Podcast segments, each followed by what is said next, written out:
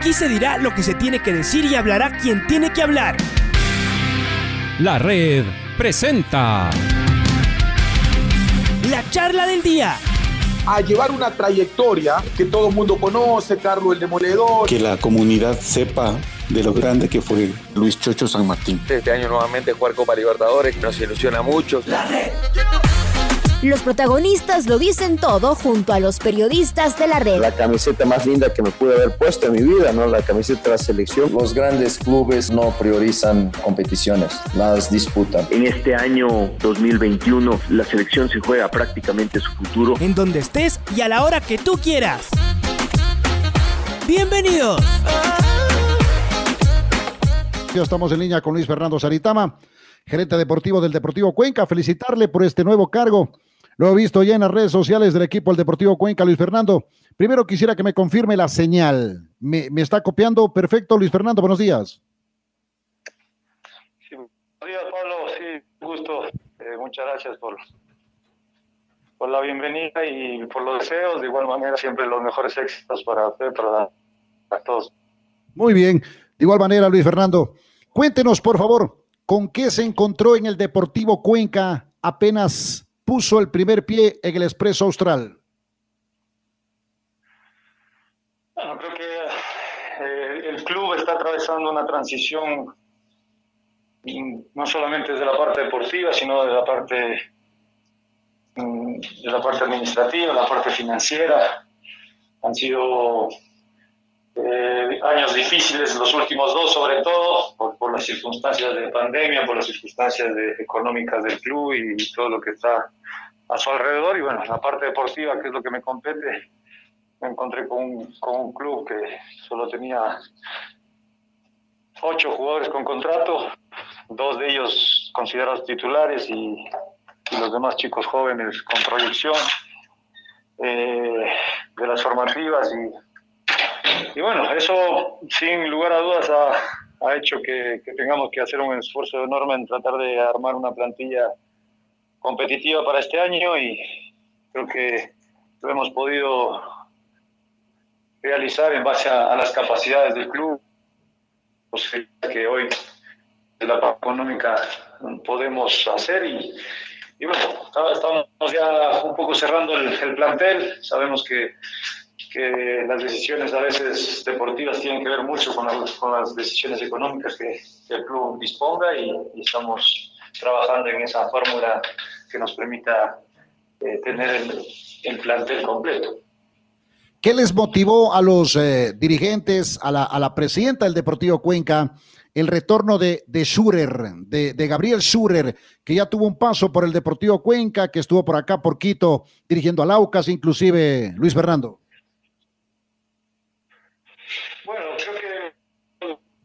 En sentido era, era um, un poco saber que, cuál, va a ser, cuál iba a ser el proceso de, contratación de, no solamente del cuerpo técnico, sino también de los jugadores.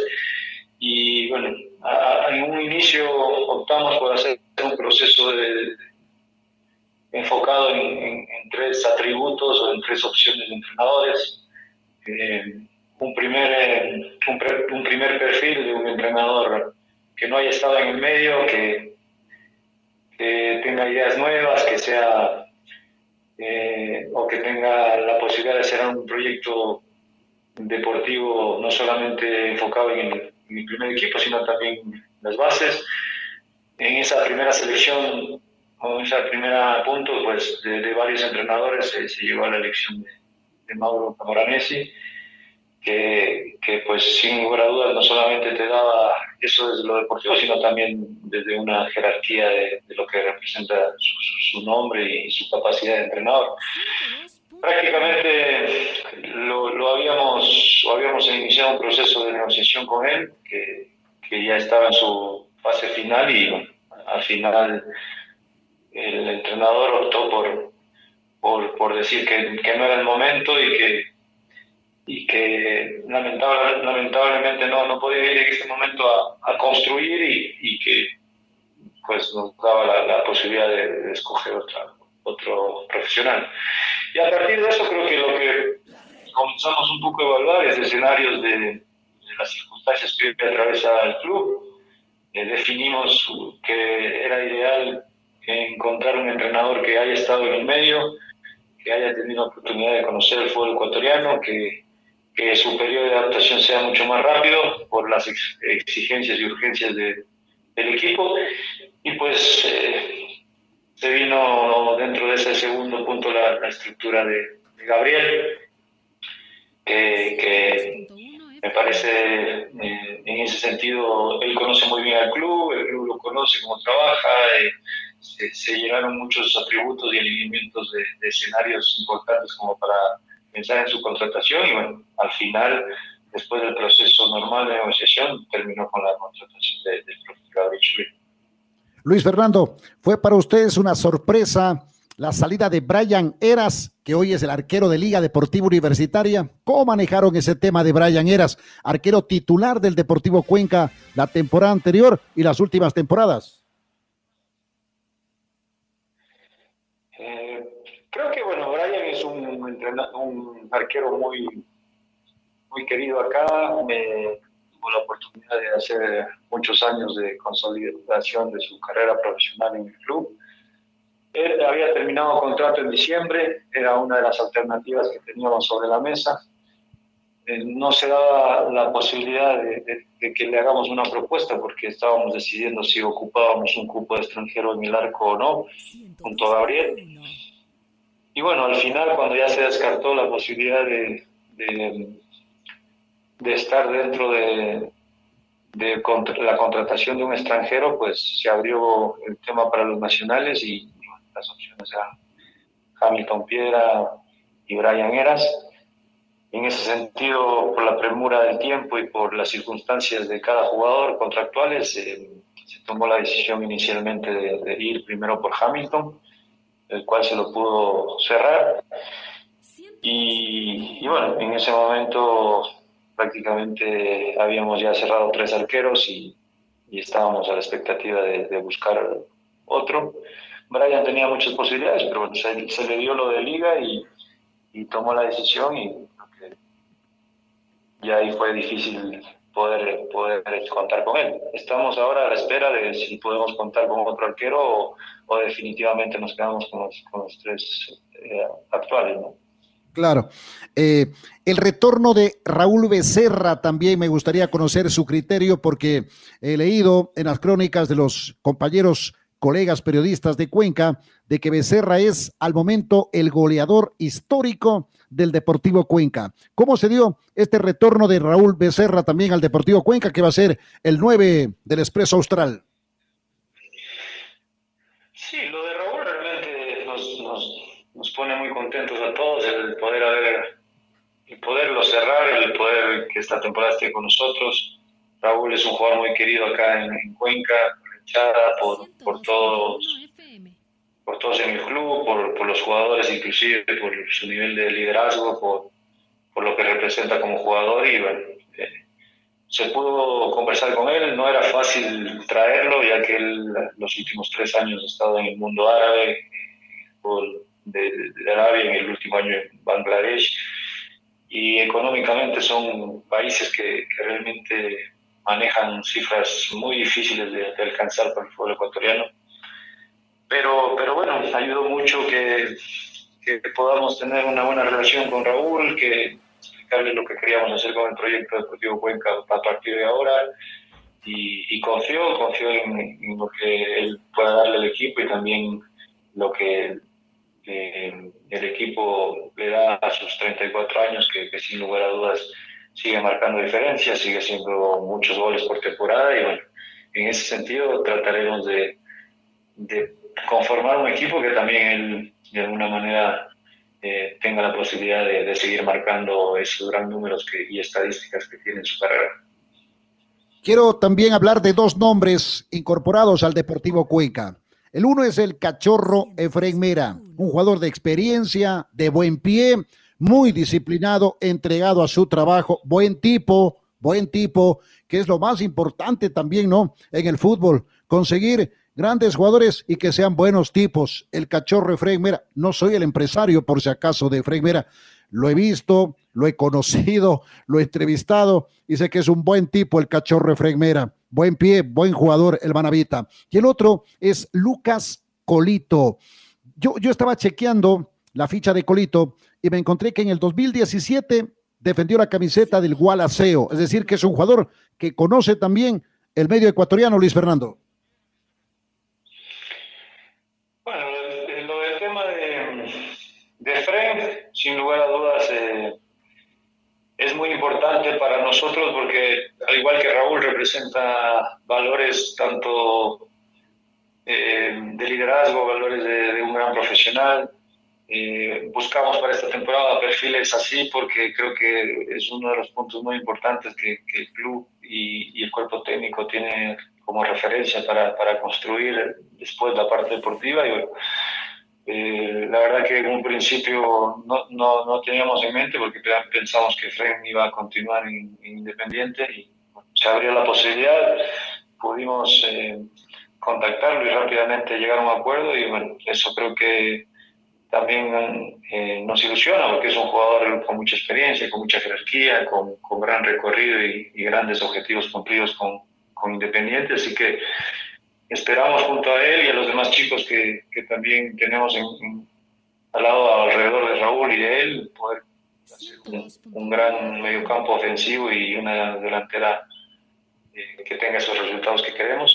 Y lo de Lucas Colito realmente es, eh, es algo que, que, se lo estaba buscando poder concretarlo porque el, jugador, producto de su gran campaña en, en Barracas, en Argentina, y al haber conseguido el ascenso al fútbol de primera de Argentina, pues tenía no ofertas allá, sino también afuera del, país. Y bueno, creo que fue importante poderlo, poderlo cerrar. Eh, él ya ha tenido una experiencia previa muchos años atrás acá en Guadalajara.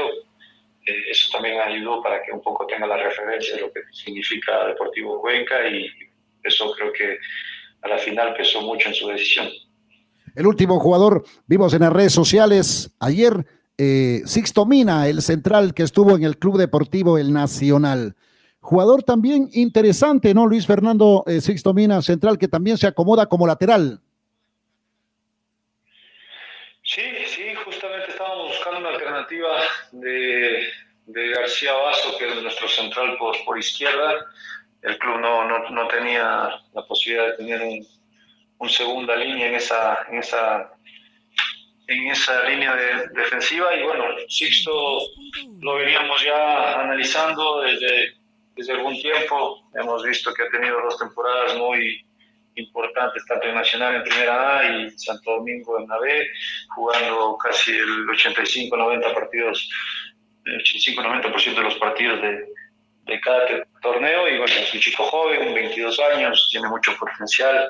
Creo que también la idea era buscar jugadores así para que sea un activo eh, a futuro en Deportivo Cuenca. Y, bueno, hemos conseguido varios chicos de, ese perfil que, seguramente de aquí a, uno o dos años van a, ser un patrimonio importante para, para Deportivo Cuenca. Eh, Luis Fernando, vemos la lista de incorporaciones en el Deportivo Cuenca y es uno de los equipos que más ha incorporado para la próxima temporada.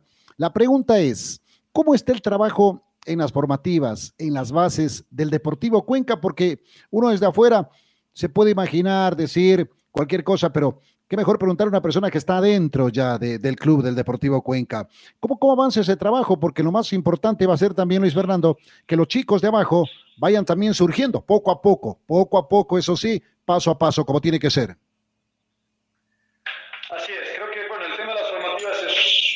punto muy importante dentro de la estructura del club. Para mí, la verdad que en lo personal es un, es un área en la cual me gusta mucho trabajar y, bueno, hay un, proceso ya iniciado de, de, un año. estuvimos la oportunidad, o el, Deportivo Cuenca tuvo la oportunidad de trabajar con, con Brian Lázaro, que es un, un gerente de desarrollo que implantó realmente una estructura importante en las juveniles y bueno, creo que ha tenido muy buenos frutos. Contamos ahora con, con formativas que, que, realmente, al menos en calidad de recursos humanos, como jugadores, eh, nos ha dejado eh, buenos, buenos jugadores, buenos deportistas y la idea es que muchos de ellos tengan ya la proyección al primer equipo, sobre todo los, los chicos que están cercanos a, cumplir 18 años y que son, son los más jóvenes en esa estructura. Así que eh, eh, vamos a seguir ese proceso. La idea no es cambiar mucho de lo que se venía haciendo en cuanto a la, estructura o al enfoque deportivo de profesionales que, estaban, sino más bien poder complementar la, el, área técnica deportiva con, con poderles dar mayores eh, recursos de infraestructura, de logística, de canchas de entrenamiento, de implementos y bueno, esa es un área en la cual quisiera ser mucho más eh, efectivo a la hora de, apoyar a las formativas porque creo que eh, a la larga va a ser un punto y un pilar importantísimo para el objetivo del club. Exactamente. Ahora, el retorno de Hamilton Piedra también me imagino que, me imagino, entiendo, que es o fue bien visto por la hinchada del Deportivo Cuenca? Eh, creo que lo de Hamilton es un, un perfil que ya lo veníamos manejando hace un tiempo con Gabriel. Él le fue muy bien acá en Cuenca. Después, bueno, obviamente el club lo, lo vendió a, Independiente del Valle y a partir de ahí eh, ha tenido bueno el tema de ser campeón de la Sudamericana, eh, eh, y después el último año jugar en, algunos equipos, ya no independiente, pero creo que acá en, Cuenca él se siente muy bien, se siente cobijado de lo que es el equipo, la hinchada, la, su familia, y, yo creo que acá va a retornar a ese gran nivel que, lo llevó a, incluso estar en la selección.